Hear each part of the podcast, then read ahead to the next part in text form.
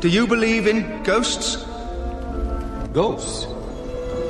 Yeah, sure, I believe in People of Earth, if you are hearing this, you are receiving a signal from another planet. Fanboy Planet. Watch anime chicks with inflatable breasts.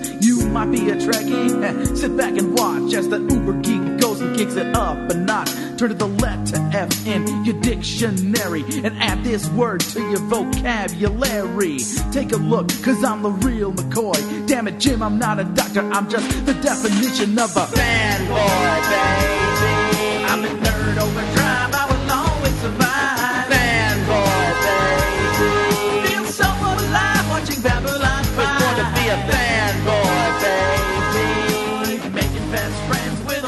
Listen up, fanboy. It's the Fanboy Planet podcast with your host. So, well, it's just me tonight. This is Rick Brett Snyder, your podcast producer, and I'm putting together all the clips of interviews that we did from last week's Cinequest Film Festival in San Jose, California. We have four interviews for you with everybody from indie to established legends in film. We've got Lawrence Kasdan, Lawrence frickin' Kasdan, who is he is Mr. Star Wars. He is the guy who's saying what everyone in Star Wars is going to say. And we're not just talking about Empire Strikes Back, we're talking about The Force Awakens. And beyond that, he's done some other little films like, oh, I don't know, Body Heat and Raiders of the Lost Ark and The Big Chill. And, well, we'll, we'll get on with that. Then we've got three independent films that you've probably not heard about unless you've been on our website reading the reviews. These are the cast of Clew, a kind of mind bender independent film, House on Pine Street, which is what horror should be for the 21st century. And finally, we have an interview with a young lady from Astraea, the best coming of age post apocalyptic film you've ever seen. So, without any further ado, and because no amount of fanfare that I could put together would do him justice, let's go right to the Fanboy Planet podcast interview with Lawrence We're here at Kasdan. With Lawrence Kasdan, who's received the Maverick Spirit Award and is gracing us with a few minutes of conversation. So, first question I have for you is, is what drove you to uh, some jobs you got you were obviously asked to do, but you've explored so many different genres on your own. What Yeah. drives you and attracts you to those different genres? Yeah. I always look at the material as is this a movie that I want to see? Does it speak to me? Is will the world be um, enriched in any way, shape, or form by this story being told? And given so many other kinds of stories that are being told, is this some kind of um, new perspective on the issues that interest me? You know, are these is this a, an antidote to some of the things that I think are terrible that are being, you know, the focus of so many stories? So it's like, is there a voice for people, for humans, for human emotion, for the complexity of life, you know, for um, things not being one way or the other, which is the way the culture seems to be going, where everything has to be up or down, you know, good or bad, and it's not like that. Life is not like that. And uh, as was pointed out a little while, you know, you've collaborated with actors like William Hurt and Kevin Kline over and over, and obviously returning to Harrison Ford a little bit here. Yeah. Does your writing for a character shift when you already know the actor, or has your vision of who the actor is going to be in that role shift as you write? I think if you know, and it hasn't happened that often that I've written for somebody, sometimes I've come back to the same people after I've written the script, but um, when you know who's playing the part, then it does affect the final touches, you know, the final polishing. You know that certain actors have certain strengths and that they're going to be able to do something great, you know, that they can convey something very subtle and um, without doing much. And you say, okay, I'm going to take the strengths of that actor and use them to my benefit. Now, at this point, I, I know you're developing an FX show, and I want to get back to that. Are, Mhm. are there any projects or genres you've wanted to work on but haven't gotten to yet? Oh, I think so. I think that it's not so much about genre; it's about the kind of movies, you know. Because genre means one thing to me, you know, and and I've been very lucky, and I've been able to make westerns and I've been able to make film noir. But kinds of movies, there are endless varieties, you know, and they all sort of interest me. And so, you know, you go to the movies that you love, and you say, could I make something in that field, you know, in that field of force, you know?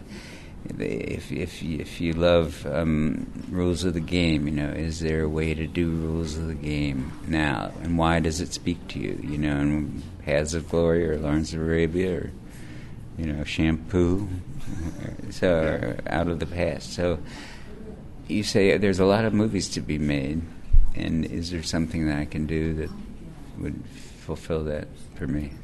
Uh, as a director and as a writer, you handled that question very well. The panel about not choosing your favorite, but yes. which of the films do you think came closest as a director to the one that was in your head? Um, I think they all do, and it just happens that what's in your head may not be right for the world. You know, sometimes you have actually achieved what you intended to do, and the world rejects it. It happens, you know, and. Um, that doesn't make you dislike the movie or make you feel that you wasted your time.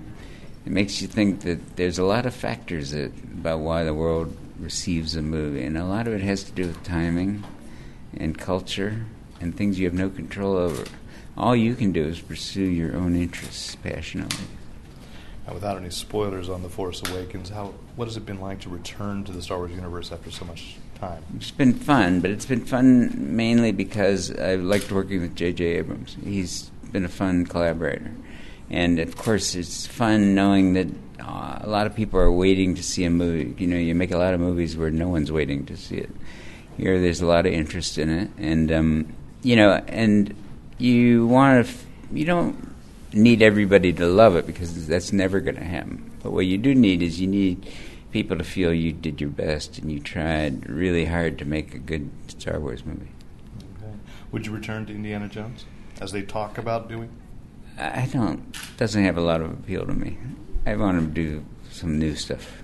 And, and one of the new things you're developing with FX is a drama about uh, the Chandra Levy case. Yes. Which was kind of local to here. You know, she was from Modesto. Yes. So, um, you know, uh, you joined what you called the premium cable zeitgeist almost. Yes. You know, so, um, where are we going to go from here? What's going to be the future of?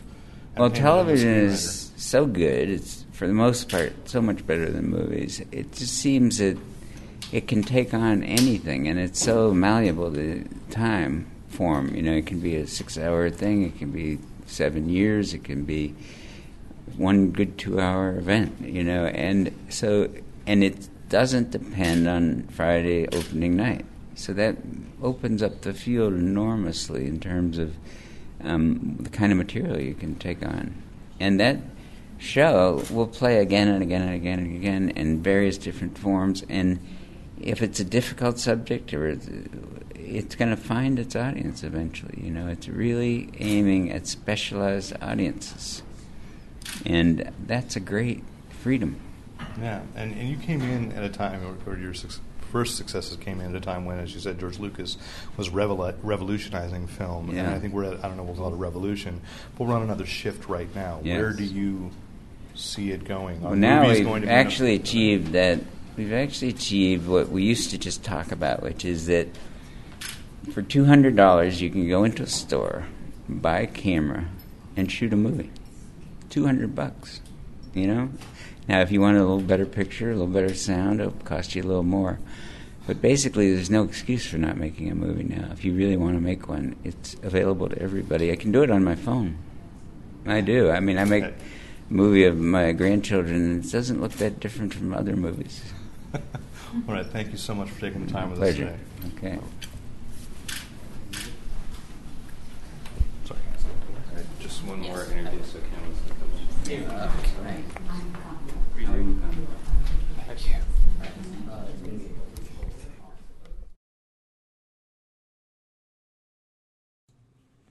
Wow. Okay, so just to recap, Lawrence Kasdan says not interested in writing the next series of Indiana Jones movies. And the one I loved was TV is so much better than movies.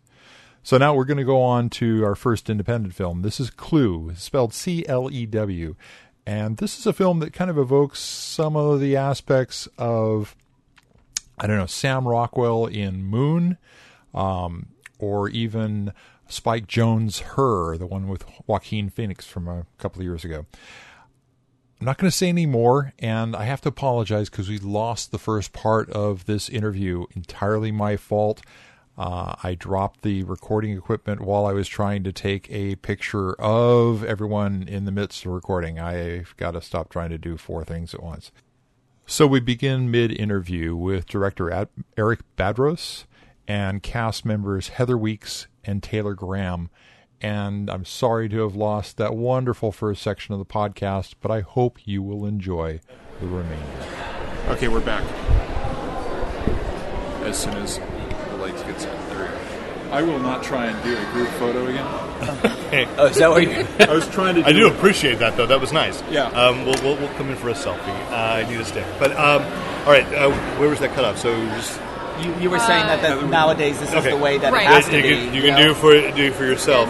Um, so, and then uh, you mentioned last night that you would come together actually with a different idea, and then somehow everything morphed into this. So we we came together and we were just talking about like what we wanted to do individually in terms of themes and drama and stuff like that, and uh, we wrote out a structure for a completely different, like in my view, completely unrelated script. Um, and uh, that took place in a, a snow cabin. We did know that we wanted it to be sort of in one place just to, to keep the costs down, but um, yeah, it was like a snow cabin, and uh, it was like a big chill for our generation. It was very much just a relationship piece Yeah. about friends and, you know. An ensemble piece. Definitely. Yeah. Definitely ensemble. Um, and so we started writing that. We got that written. I mean, we met weekly for about nine months or ten yeah, months. Yeah. Um, we got that written, and then uh, we Started cast the casting it. We were finished casting Yeah, basically. We had like one Yeah. choice, and um, and we had financing for it, and you know, I was not feeling it, and we came together, and we were like, you know, we not. We don't need to do this. But it was great because it wasn't pre-planned. Like that decision, it wasn't anything we talked about before that moment. We just we all came for a weekly meeting like we always did, and it was sort of to talk about moving into production. And we just looked at each other and all unified. We're kind of like, "Are you are you excited about this? Like, is this? I'm not. I want to be more excited. I feel like we should be more excited about this idea." And we started just conversing about wanting to make a movie that we all wanted to go see, and, and what would that movie entail. And then slowly but surely, everybody contributed. I feel like a different elements to what ultimately became Clew. Okay. So uh, then other actors were let go. Uh, I still keep in contact with them in case ever anything would come up. They're all ta- they were all talented people. We're sorry about that, Steve Martin. Maybe next time. Uh, But at what point did you you do something you, you shifted into a science fiction film?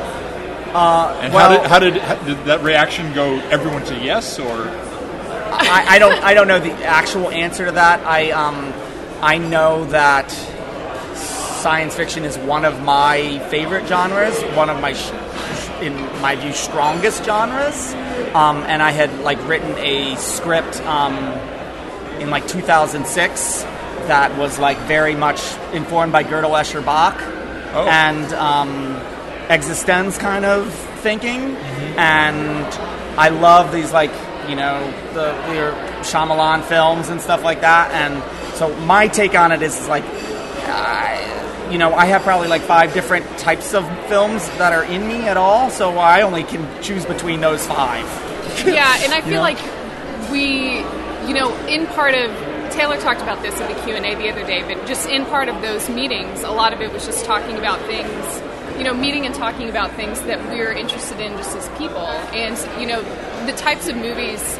You know, Eric and I don't necessarily share all the same interests in film, but we both really geek out about movies like Cube and just, Oh, yeah. you know, like that type of psychological uh, film where you're trying to figure it out. And The Exam is another film like that, which I think is really great.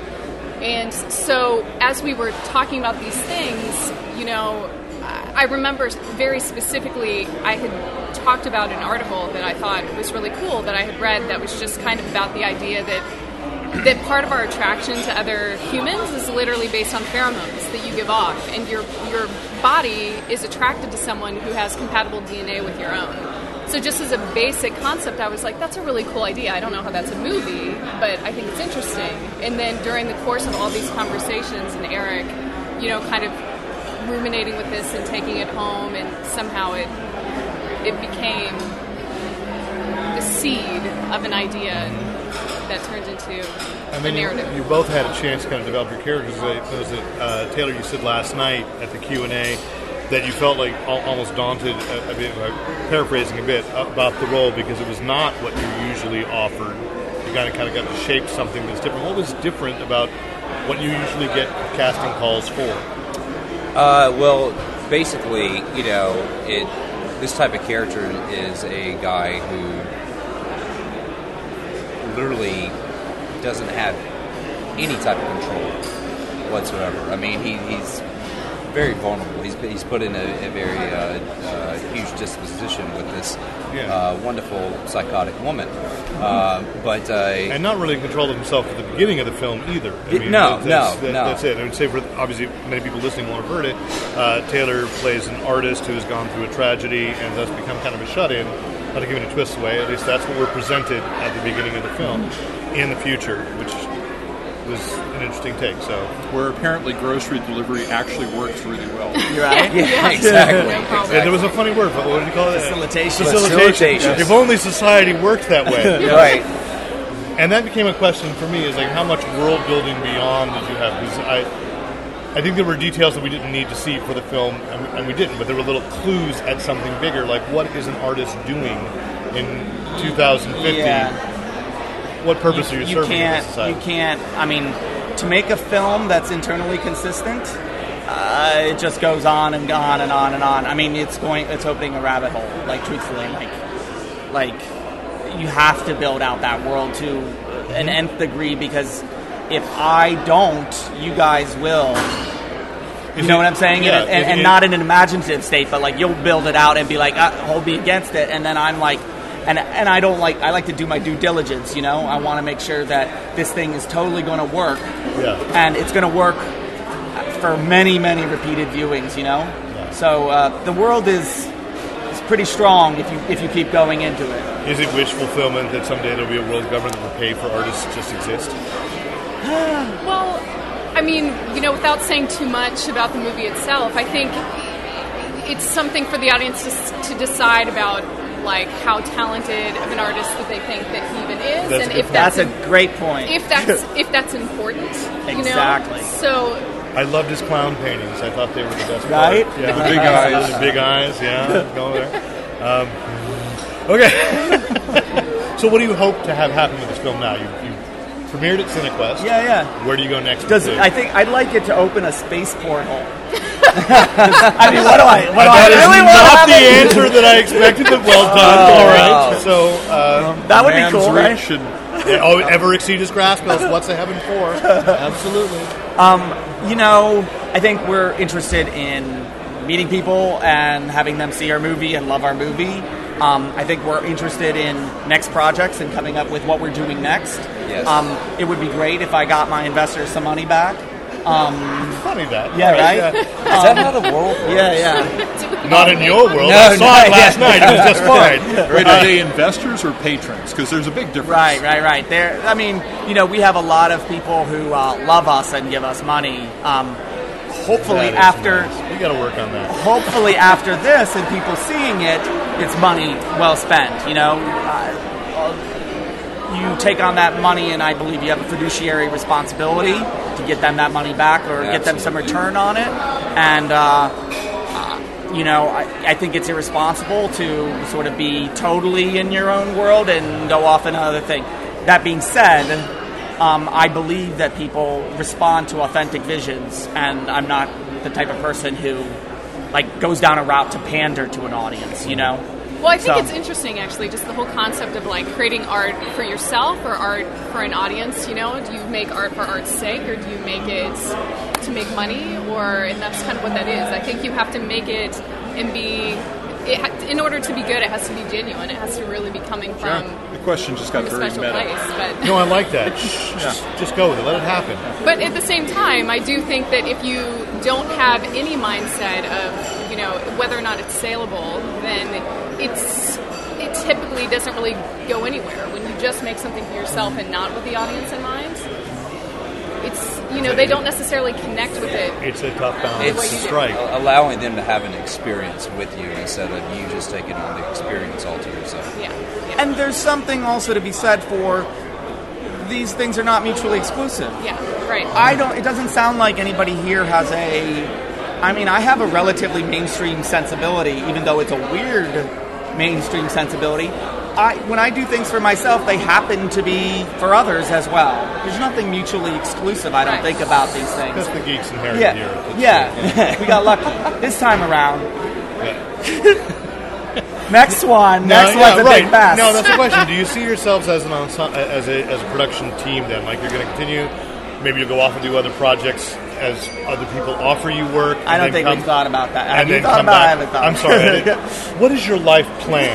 yeah. when are you going to make something of yourself, Eric? Okay, you know, I, I'm sorry, I became your mother for a second. I apologize. No, I mean that is the question. I know that's a tough question, Yeah. especially when you come here and you go, you had a great experience. You're having a good experience now. Is this like? I, whenever I'm in an ensemble, I think I don't want to break this up. So, Yeah. is that what you guys feel? Well, I think it's cool to finally put like a, a bow on something and feel like you've actually tied the first thing off, you know? And then I will say, I definitely, anytime that I creatively myself have some sort of idea about something I want to write in the future, especially if it's this type of genre or something pseudo sci fi or whatever, I immediately think of these guys as these are the only people that I could write something like that with. You know, I, I couldn't go out to any other writing partner and like this is this is definitely this is the team for that type of work. All right, very good.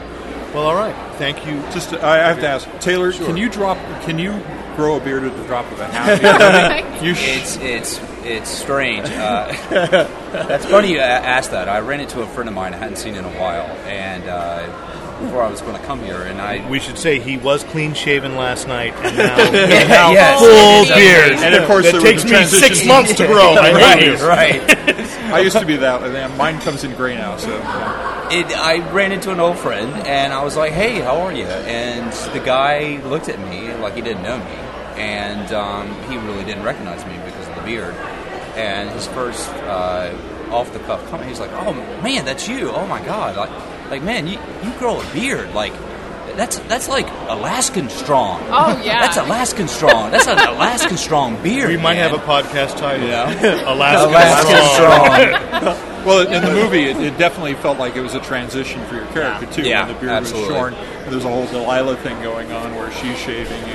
yeah, What was really funny about that is, um, I think in the past few years we've had a little bit of the straight straight blades Uh-huh. in movies. Yeah. we had a sh- that straight blade as a Yeah. as a piece in it um, that we cut the scene because it was a little too uh, intense for him her to be shaving his, his face with Yeah. that after you know. Um, but like I went home and I wanted to test it out to make sure it was like even possible to do this without them hurting, you know, one of them. And my wife tried to do this to me, and it was the most terrifying thing in the world. Like, never, ever, ever try that. Oh, it's man. so terrifying, and it's like the person you trust most in the world, and yet you would not let. I mean, I was like, she did that. I was like, I'm out. Like, there's no way. Yeah. I also think it's worth noting that Taylor, amid all the noise of the Fairmont, was so cautious and careful in setting his beer down on the table where the microphone is, and I appreciate that. grateful for that. Oh, He's- no he's a professional. He's a It- professional. It's sound. Very good. It's Thoughtful sound. in all things. Which it's interesting that we're doing this interview here, that we've wrapped up the film, because this whole creation, the whole writing process took place at a hotel. Oh yeah. Oh, at a lobby Uh, bar, yeah. At uh, uh, yeah, the Beverly, Beverly Hilton. Hilton. With a piano. with a piano. And a That's vi- right. and for a some violinist. reason, That's we've always right. been sitting by a piano, piano. Uh, but uh, yeah, it's a great way to kind of Wasabi uh, nuts. Put a button on it. We can get those if you So- need them. we- And we wasabi can nuts. wasabi We can get nuts. the wasabi nuts. And thirty dollar mojitos. They Yeah. do occasionally. And then throw. Charles Barkley in the mix. Oh yeah, Oh, Charles yeah. Barkley was a. Oh, he was a huge influence on the film. yes, yes. I thought that the literacy of the dialogue huge- reminded me a lot of his commentary. So very good. Well, thank you guys for sitting down, and we're glad Thank we can bring you. it Yes, full thank circle. you guys for having and us. um, so there's still, by the time this podcast goes up, will we still have screenings left? If not, you will find Clew because I know it's at least on IMDb. I looked it up last night, so you're you're listed. We can find it and Yeah. hope for the great things for you guys in the future. Yeah. Thank you so much. Thank you. Thank you. Thank you. Oh, and and the if people want to find out about it, the website is Uh, ClewMovie.com. C L E W movie.com. excellent. Thank But you. how do you spell movie? M U V E E. Movie. Is there an H in there? Maybe. It's an ass. Oh, that was the other thing was the pronunciation of the letters. The Gaba Gaba Oh, Gambeha. Yeah. Gambeha. Where's that Gambeha. come? Where, did that? It's it's a some- ger- it's the German LLC. really Yeah. okay. And so so there were. This is what I'm talking about. Worldview is I believe that. Uh, uh, you're going to have to do some serious work to beat out the Germans in a lot of things. One of which will be uh, corpor- corporation building and legal. So Gambeha is their LLC. Okay. Um, and the way I thought about it was that the people, it was a relatively new thing that GmbH was becoming Yeah. like international, and so people were still having a hard time uh, with the pronunciation. So it wasn't like LLC; they were like, uh, it's LLC. You know, so that's why it's got a little bit of a, a, a lilt to it. so GmbH is are the phonetic. That's the pronunciation, Pronunciation of of those Yeah, letters it's, it's like German. Gal- Galashrin Makraft mit bin Harf or something. It's you can look it up. It's like Thank I, you I for don't the factoid of the day. I had Yes. I did not know before. Yeah. So We're now you know. good. Yeah. And I, knowing- I, I now I'm working. We're not supposed to mention that on the podcast. No, no, don't. No, I would cut some of this out now anyway. I mean, Okay. because we said thank you like three times and ended it. I love this part though. I know you do, engineers. So Awesome. Thank, you so very much. much. Thanks, guys. Let's try I'm so picture. glad that you guys uh, that we that you guys pulled this together like now. So do go and check out Clew, C L E W, at Clew the Movie, C L E W M O V I E dot com. There is no the in there, is there? So next up, Derek got to sit down with the star of The House on Pine Street. Yes, indeed. The lovely and talented Emily Goss. So let's listen in. Shh. All right. We are sitting down with Emily Goss, who is the, we could say, the star of The House on Pine Street, which had its world premiere last night at CineQuest. Was it was it actually the world premiere? Because I thought it's a, you're in two festivals simultaneously, or Well, yes, we, we had our world premiere last night, and then Aaron, Austin, Natalie, and Natalie's family are on their way to Fargo. They're on the road to Fargo Wow. as we speak. so San Jose did get it first. All right, They good. got it first. But, Um, Fargo gets we'll it be screening this week. exactly. We'll be screening Wednesday night in Fargo. I'm flying out uh, with Monique Thomas, our production designer, on Tuesday. Okay, okay. So, th- was that the first time that you, last night that you'd gotten to see it with a full audience? No, fortunately. We had a cast and crew screening in uh, Kansas City back in December. And we got to share the film with the community with which we made it. All the women in whose houses we shot, the little girls in the birthday party scene, all the extras, um, all of our friends and family, not mine because I'm, I'm from the Bay Area, Right. but a lot of the crew and cast uh, were based in Kansas. And did your family get to come down last night to see it? No, but they're coming to the screening on Monday Okay. at CineQuest. Okay. Yeah, so I'll be there and get to see it with my parents um, before I go to Fargo. Yeah, Oh, that's fun. That's but fun. yeah, screening it in Kansas was really special, and the community was such a large part of that film that it was amazing to share it with them first. Cool. Now, um, pardon me for forgetting this part of, of the history of the film. Uh, I know that the, a lot of the crew were from USC. I can't remember if you had been at USC as well. Did they know you before? Yeah, I studied theater at USC. I was at the School of Dramatic Arts and did student films with Monique and Sebastian, our DP. And then after graduating, I met Aaron and Austin through other USC friends. Okay, and Aaron and Austin are the directors for those listening, and uh, I don't think we get to catch them because, as Yes. you said, they're already on the way to Fargo. uh, but Aaron and Austin uh, went back to Kansas City after graduating and, Mhm. and started this film, and then Yeah. somehow they were auditioning and got and went, "Oh, why don't we use Emily?" Is that- Yeah, they- didn't think of you first. How dare they? Uh, well, they wanted to use local talent Mhm. um, because it was such a it was such a hometown experience for them. And yeah, so immediately after graduating from USC, Aaron and Austin Keeling and Natalie Jones all moved into an apartment together. The three of them had been lifelong friends, so they moved in together. They started writing this script. Eight months later, we started shooting, and a year and a half later, we screened it. Pretty fast turnaround. So, w- were you uh, familiar with or even interested in the horror genre before you became the centerpiece of this? Well, gosh, it's so much fun, isn't it? It's it's such a it's such an you know you get as an actress you get to use your imagination so much. So much of it relies on me creating the ghost and you know because I'm just in in a lot of it I'm like walking from room to room, looking around, opening doors.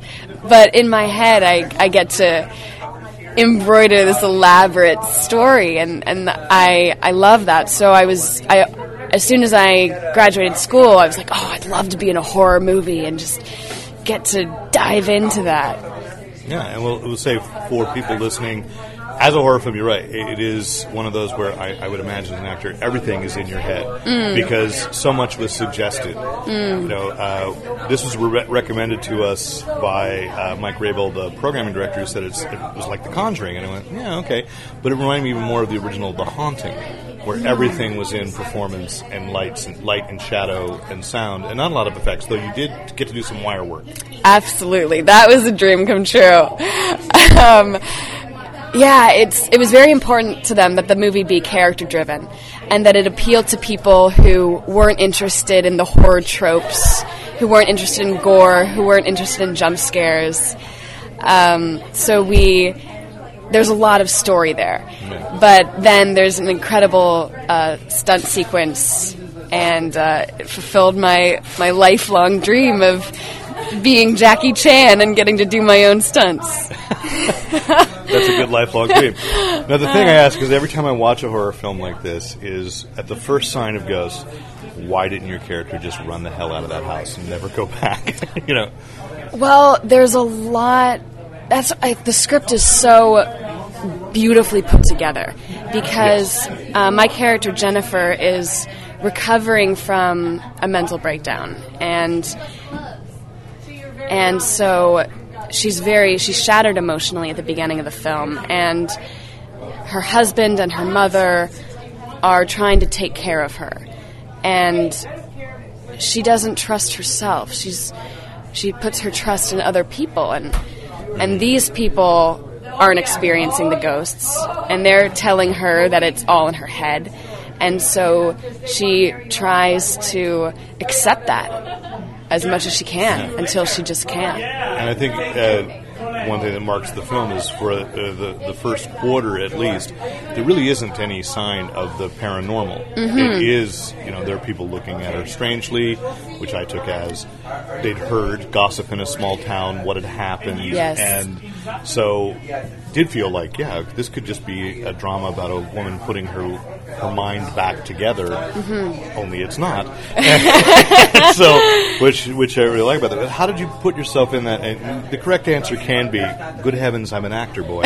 But uh, but you know, you're obviously well. Hopefully, you're not someone who's had a mental breakdown. You're not never you know not been pregnant with Mhm. a child you have ambivalence towards. Right. Um, you know, I mean, I mean, it, it, I mean, it is, a, it is an interesting psychic psychological dilemma yeah and then you have to put yourself in there. And you, and I said to you last night, I saw the pain, and what I mean is meeting you and then seeing you on screen. Your face looked very different to me without makeup. It was the way you were holding it, and I could see tension. So how? What were you doing to put yourself in that? Oh, thank you. Um, gosh, I don't know. Let's see. I I try and make sure I have an active an active um, internal life that I that I am always that I have I'm always thinking in character um, and and trying to just fully fully live in that moment. I, I let's see how ineloquent I can be, but um, I did I did a lot of preparation with backstory. I, I fully created uh, just so I knew what happened in Chicago. There's a lot of alluding to it. Um, I wanted to know exactly what happened, how I got there, um, and and building that gave me a very a very good place to start from. It gave me something firm to hold on to, and um, and so I just as long as I could hold on to that that created buoy, um, I felt Okay. I felt I felt safe, and I felt that I could that I I was her. I don't know. You just you create a you create a point of view as a character. There's there's always a click, you know. Uh, to uh, to quote uh, "Cat on a Hot Tin Roof," you know, you find the click. I mean, dumpster diving in Um, my own country. and with Jennifer, there's there's just one thing that she does that's revealed in the film that is it's, it's pretty horrific. But she committed this act, or she attempted to, and I knew that. That's in the script, and so as soon as I justified that, as soon as I found a logic behind that, that was the click, and that's the character's point of view. And so once I had the point of view, that was a pair of glasses I could put on, and, and everything I was seeing and experiencing, I could filter through those lenses. Mhm. If that makes sense. No, no, that, it that, does. that does. And you, and you, had, you said you're a, a theater, not a not a film acting major. So, it, Mhm. did I catch on IMDb? You've done some work with the Pasadena Playhouse as well. So Yes. you, you do a lot of a lot of stage work. Yeah, I I am a huge believer in LA theater, and it has been very good to me. I, I love film and television, and I hope to have both, you know, stage and screen always in my life. But uh, I, I find I find film acting similar to stage acting. You know, it's all the same. It's just uh, you adjust the temperature. Well, especially I think in a horror film where we expect something a little more, Mm. uh, a little bigger. you Right, know, I, I right. than- than film. Um, well, all right. I think that that, that kind of covers it. Thank you so much for taking some My time to talk about this film. It's The House on Pine Street, which I am hoping we'll be coming to a theater near you, listeners, uh, very soon. Well, I don't know. I said very soon. I don't know what the process is. Like you have to go through a lot of festivals, and then Yes. and then and then you can talk to Right, we're we're hunting distributors, um, and but we're we're very hopeful. Well, good. Great. Scary film. I recommend it.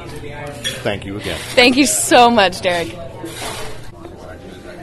Uh, this is the addendum to the Emily Goss interview because probably the most crucial question for anybody working on a horror film do you believe in ghosts? Absolutely. I've I've never experienced ghosts. Um, most of the cast and crew on the House on Pine Street have had some kind of supernatural experience. Um, I haven't, but I totally think ghosts are real.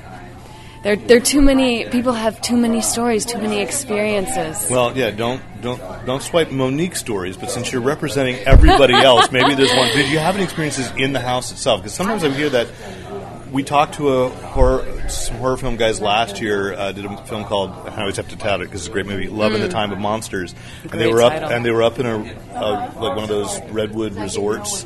Oh, And they said that there was a ghost of a woman who had died there that they may, had to make peace with early on in order to not get their script pages messed up and stuff like that. So, um, yeah. So tell us. I mean, there you are in this in these old houses that automatically to me always look creepy. Like Oh, you don't yeah. have to do anything. and I got to say, the inside front door was the thing that irritated me. When you closed and saw that door, Oh, I would be go gosh. like, "I'm moving out of this house right now." There's nothing about this house that is healthy. Uh, so, and that's probably why it made the haunting connection with me because the Mm. wallpaper in the haunting does that and breathes, and the lighting is changed. You know, so yeah. The house was built in the 1840s.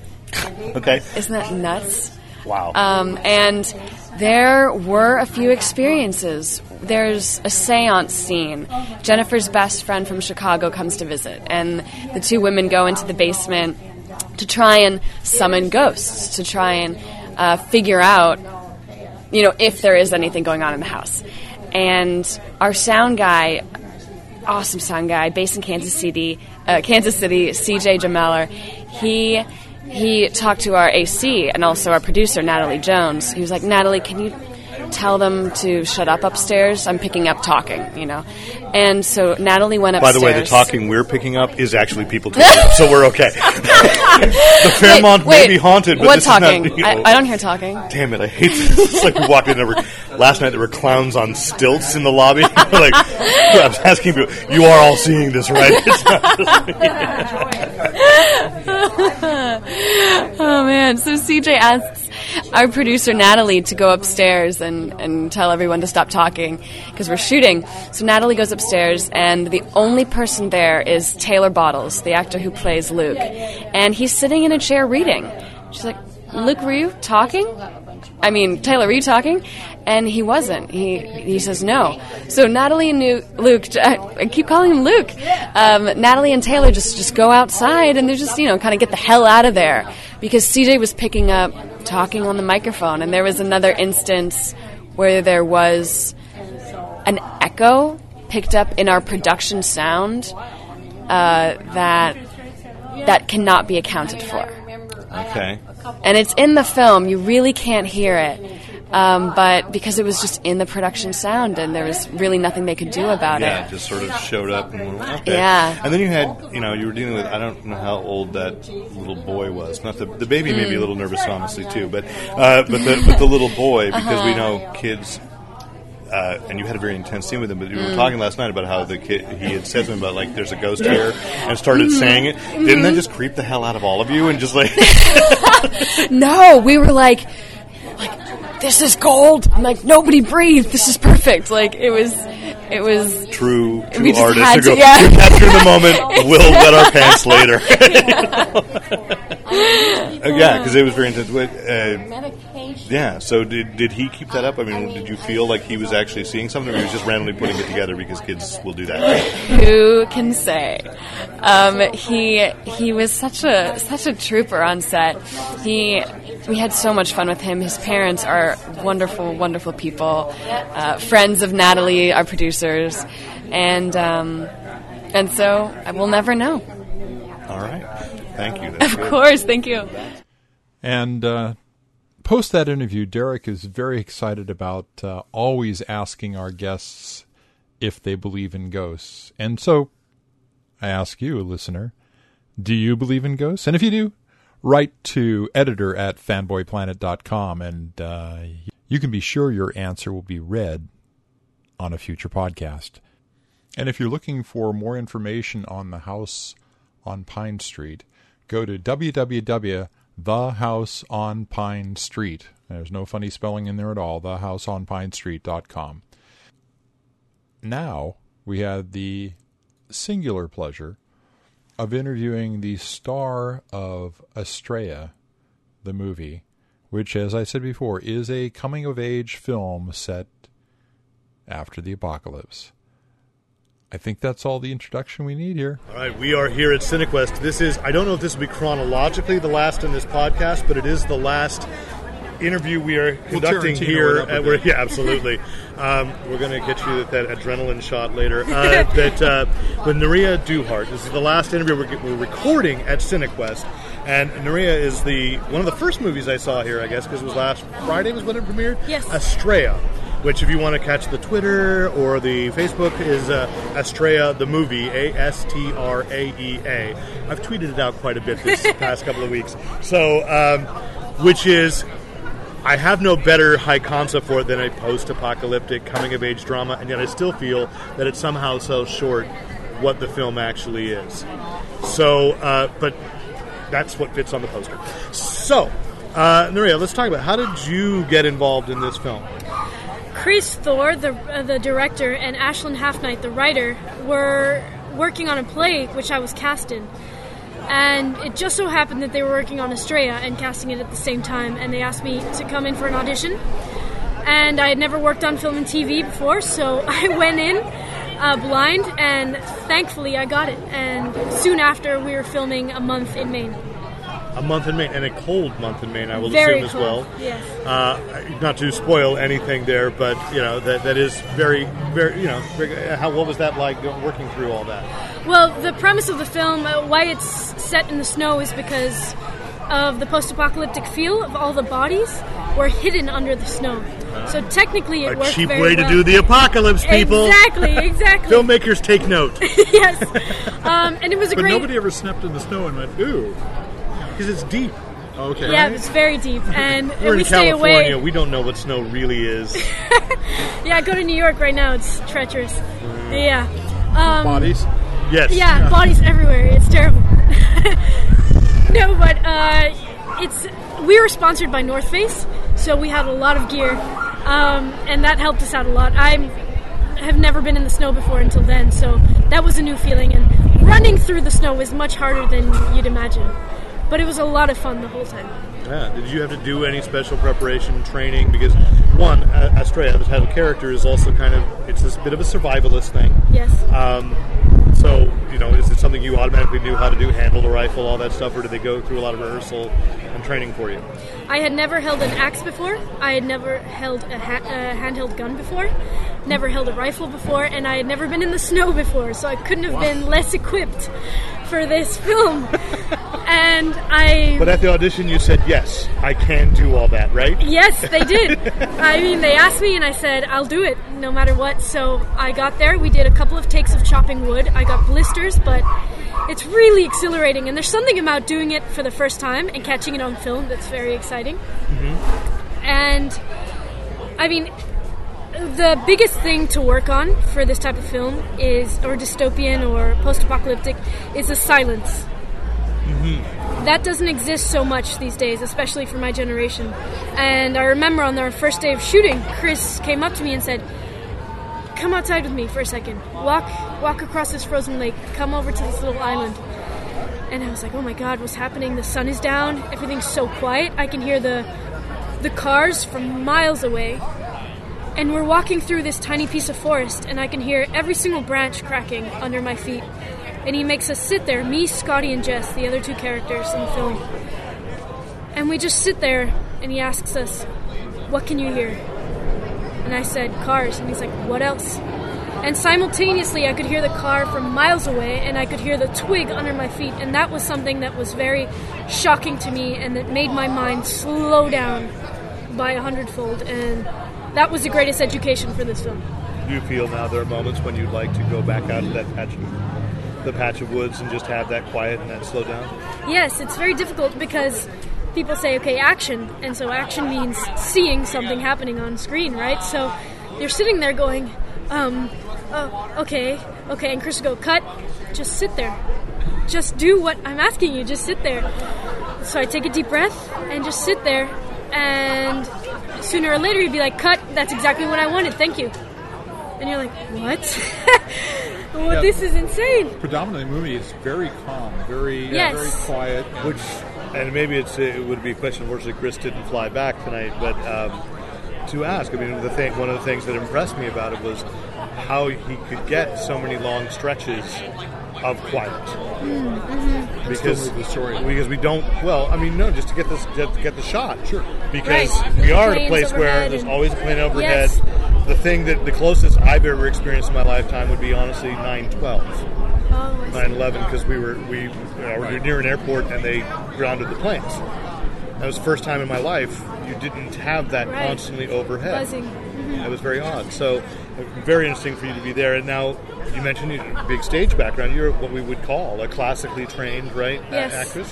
Where did you go and and how did that prepare you? I went to the New York Conservatory for Dramatic Arts. There's a plug. I'm just covering. We've got a little wind coming across the microphone. Good. Yeah. Go ahead. I went to the New York Conservatory for Dramatic Arts. Um, I did an extra year in theater to get better at acting in general. And as I graduated, Chris called me up and said, You got the part. And I went straight into it. And Chris had worked with my school before, so he knew how I worked. And that was a great education because once you graduate with all of this knowledge, you think, okay, well, what's going to happen now? But for somebody to have the same vocabulary as you, really gets the best performance out of you. and he had a big stage background. He and I talked about that. Unfortunately, not on the recording. We were just talking and realized, oh, we have this theater background. So, um, do you think that's kind of spoiled you for what might happen next on film for you? Being in theater? Be, no, being with a director who speaks the theater vocabulary, Right. And then, or would you rather just you're going to go off and be a stage actress from here on out? Well, I did. The only reason I did the theater year was to get better at the film and TV year. Because there's sort of an unspoken rule, whether it be true or not, that if you're good at theater, you get better at film. But if you only do film, it's very hard to do theater. Sir Ian McKellen agrees with you. Yes. well said, well spoken. The legend. Um, so I did. The, that's the only reason I did theater was to get better at film and TV, and it turned out really well. When I did the film and TV year at my school, I found I was a lot more advanced than most people. So that was a great investment. And for Chris to be able to speak to me in such a way that I understood, it got the best out of film acting and you know story and, and quirky moments that don't usually happen on film. And now, what is next for you that we talk about? Uh, we need to get on tape here, or not tape, on digital, is that um, you are in a web series upcoming about cosplay. So you're just going to keep intersecting with the Fanboy Planet world, and it's called Three Days of Glory. Yes. All right, and you have been cosplaying for a while. So why don't you talk about that experience as a Sure. cosplayer? Yes. Um, so I went to New York Comic Con two years ago. My friend had this incredible outfit of Shadow Cat, and she got all of her photos. Everybody wanted a photo with her, and I remember I was dressed as a closet cosplay as Jubilee, so not as many people wanted a photo. And I remember a person that was working in, Comic Con came up to me and said, "Do you always hold her bags while people take photos of her?" And I said, "Yeah." And he said, don't worry, you'll be up there one day. And he gave me free tickets for my friends and I. So that was a great sort of starting point of like, you know what, the smaller things do matter. And when I heard about this web series, um, the director is George DeLida. He worked, he lives in New York City, and most of the cast lives in New York City. It really intrigued me because 90% of the cast is not an actor, is a active cosplayer and YouTube cosplayer as well. Okay, Um, Kristen has a show, Shut Up Kristen, and she cosplays all the time. I have heard of it. yeah. Yes, and she's in it, and a bunch of other incredible people. I remember uh, one girl dresses as Tony Stark and spends three hours putting on her fake beard every time we're about to shoot. It's dedication to. Yes, absolutely. and so uh, to be in this world is really uh, it's a great education for me because they know a lot more than I do. Kudos to them. They try a lot. Like they every year they go to Comic Con. They're adamant about it. And what I what this comic uh, what this web series is about is the struggles of being popular in Comic Con. Um, they keep bringing up the fact that being nerdy is cool now. So now there are these celebrities at Comic Con. Yes. And so Kristen is one of the celebrities in this web series, and another girl is also a celebrity, and how they fight within each other. This girl that dresses as Tony Stark is, spoiler alert, is bullied and beat up for being transsexual Oh. and for dressing like a man and acting like a man. It's some. Um, Is that actually her, her preference? it or- is, yes. So that's she is. Okay. that's her in everyday life, Okay. and she she loves Tony Stark. there's a lot of crossplay and cosplay as well as that, that isn't necessarily. But this is a true transgender Right. Yes, this is a true. Yes, and uh, for example, in the web series, she gets beat up. She's trying to find her own place. Um, she's treated as a loser in this place where a lot of people think, "Oh, well, this isn't as popular." But no, high school still continues in the Comic Con world, or even in the office In the world. world. In the Really, real let's world, exactly. It's a sad thing they don't tell you in high school. No, it'll be over. Yeah, No, exactly. Never. And it's interesting because. Mike Rabehl is a bully. Okay. Uh, it gets better. Yes, Yeah. my brother in the web series um, plays a very attractive, sort of nonchalant, cool cosplayer that gets all the chicks. And that's interesting because for me in high school, I was I was never the cool kid. I was the weird actor who wanted to act like an animal all the time, and now all of a sudden I'm this cool person in this web series. So it's a very interesting world to sort of. It's topsy turvy. Feels good, doesn't it? Yeah. All right. Feels pretty cool. Yeah. I guess that's it. Now, in your time as a cosplayer, have they gotten you into comics? Are you are you reading anything to say like, oh, I one day want to play this person, or is it still mostly like Marvel movies or the DC movies? Yes, Marvel movies, DC movies still. My passion lies in film, and my favorite genre is sci-fi fantasy. All the Hobbit, the Hobbit films, the Lord of the Rings films. Um, my favorite film is Beetlejuice. Things like that are my goal to be in, and that plays into the Comic Con world and also plays into the film acting world. So I'm in between. Excellent. So, do you have uh, what would you like to have happen in the next two years for your career? After this web series, are you auditioning? Are you doing plays again? Are you doing? Yes, I'm dedicating uh, my life to acting. I don't have like a side job. It's 100% auditioning, as much as I can get. Um, been auditioning for a couple of things. I still live in New York City. This week I'm going out to LA to see what happens, and Oh, good luck. yeah, thank you. And we'll see. One day, I hope to be in the sci-fi fantasy genre. Excellent. Well, thank you for taking the time to talk to No, us. thank you guys. Love the movie. Hope that uh, that people listening will be able to see it at a theater near them soon. Yes. Uh, have we heard any word on that? Nothing yet. Nothing yet. Okay, well, Exciting. fingers crossed. It really is a great, great, great movie, great fun, and uh, if you find it at a local film festival or something, go see it. Astraea, wonderful, wonderful film. Thank you. Thank you very much. Well, thanks, Nuria Duhart, for that interview. And of course, thanks to everyone we spoke to for the interviews. We really had a great time at CineQuest this year. Thanks to the whole CineQuest family for having us out there, for being parts of the podcast that we did, and all the articles that are still available for you to read on fanboyplanet.com. If you have questions, comments, criticisms, if you want to tell us whether or not you believe in ghosts, please write to editor at fanboyplanet.com. So, standing in for Derek McCaw and Nate Costa, this is your host, Rick Brett Snyder, reminding you to use your powers only for good.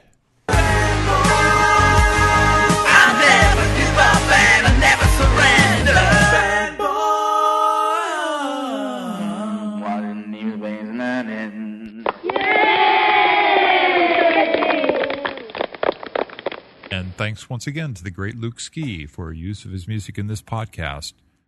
Visit Luke Ski at www.thegreatluke, L-U-K-E-S-K-I, dot com. The power of brains compels you. Okay, I think we got this down. Fanboy.